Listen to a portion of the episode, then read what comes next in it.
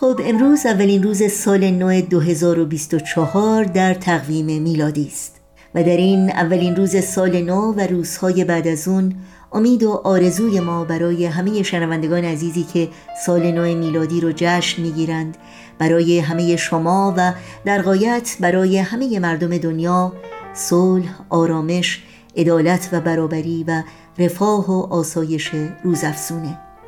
شکی نیست که در راستای تحقق این آرزوی خالصانه پند متین و وزین حضرت عبدالبها راهنما و راهگشای همه ما خواهد بود. ساده ترین و مؤثرترین راهکاری که هر انسان دلسوز و مسئولی در هر شرایطی و فارغ از هر تفاوتی می‌تونه با تأسی از اون در ایجاد جهانی بهتر و آسوده تر برای همگان تلاش کنه.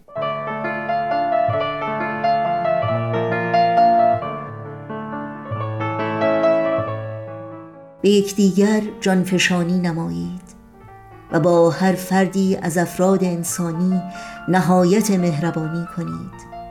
نفسی را بیگانه نخوانید و شخصی را بدخواه مشمرید. چنان رفتار نمایید که جمیع خلق خیش و پیوندند و آشنا و ارجمند. چنان سلوک نمایید که این جهان فانی نورانی گردد و این گلخن ظلمانی گلشن رحمانی شود.